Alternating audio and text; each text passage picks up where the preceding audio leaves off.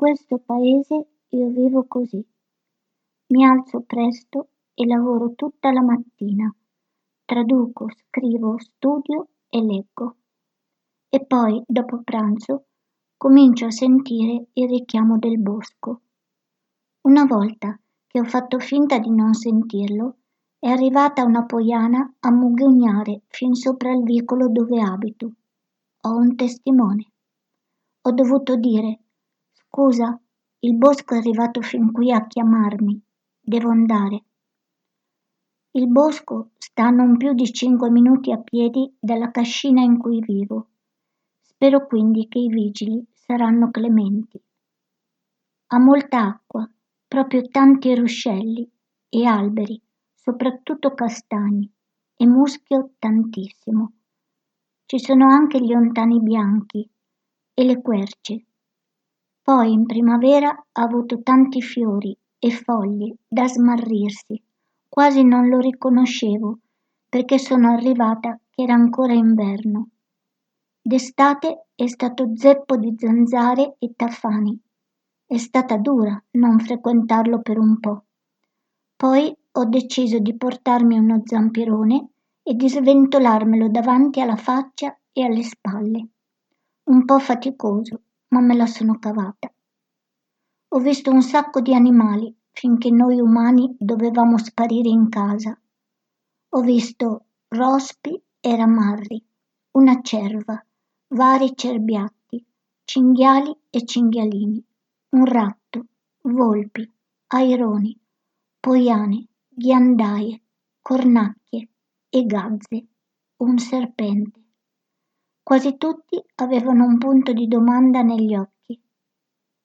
Ora si sta spogliando il bosco fa rumore, mi fa fare dei soprassalti. Sono caduti vari alberi per il diluvio. L'albero con cui ho più confidenza, ma una confidenza da scolare a maestro, è un vecchissimo ciliegio selvatico, alto che ti fa male il collo a guardarlo, e largo, molto largo. Lo abbraccio e appoggio l'orecchio al tronco e dopo un po' mi lascia degli insegnamenti. Mi ha detto di guardare i ruscelli e imparare a ruscellare. Mi ha detto, dopo una brutta ferita da taglio al cuore, di lasciar salire tutte le memorie e il male e le bruciature, senza spavento, perché sarebbero finite presto.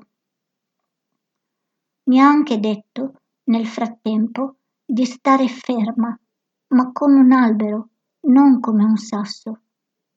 In genere mi dice di lasciare gli umani sospesi, di non inseguirli in cerca di spiegazioni. Quando non riuscivo più a scrivere perché avevo un killer di precisione che mi sparava alle parole, mi ha detto lasciati essere diversa da tutti quanti. È tornata la poesia. Io qui ho solo il bosco, perché non so guidare, e quindi faccio casa, bosco, casa. Non mi sento mai sola. Certi dicono, ma fai sempre lo stesso percorso? Beh, no, ce ne sono almeno quattro, ma io ne prediligo uno. Comunque è una corbelleria credere che ci possa essere un sentiero sempre uguale. Cambia continuamente ed è una sorpresa a ogni passo. Nel bosco imparo a guardare e ad ascoltare. All'inizio mi ha sgridato molte volte perché ci andavo con in testa un mucchio di persone e guardavo solo dentro di me. Allora ho imparato a lasciare tutti a casa e a guardare fuori, o se porto qualcuno con me e per farlo guarire insieme a me. Perché nel bosco non c'è niente da fare, fa tutto lui o loro che sia. Ti guariscono, ti trasformano e meno fai, più possono lavorarti. Nel bosco canto e ballo, tanto non c'è nessuno e comunque prima mi guardo intorno. I primi mesi ho fatto anche la spazzina del bosco ho raccolto tutta la plastica, il ferro, la carta che c'era. Ho tolto tante bottiglie di plastica bianca infilate su paletti e dopo il mio compagno mi ha detto Oddio Chandra, hai tolto i confini degli appezzamenti dei contadini. Finora però non mi ha detto niente nessuno. Non so se sull'autocertificazione potrei scrivere spazzina dei boschi. E poi c'è il capitolo asini. Prima di tutti Pippo, che ho ribattezzato Pippo Magic, perché è veramente, veramente magico. È un grande asino bianco. Assomiglia molto a un unicorno. Certe volte mi corre incontro a tutta velocità, ragliando al cielo. Altre volte fa quasi finta di non vedermi.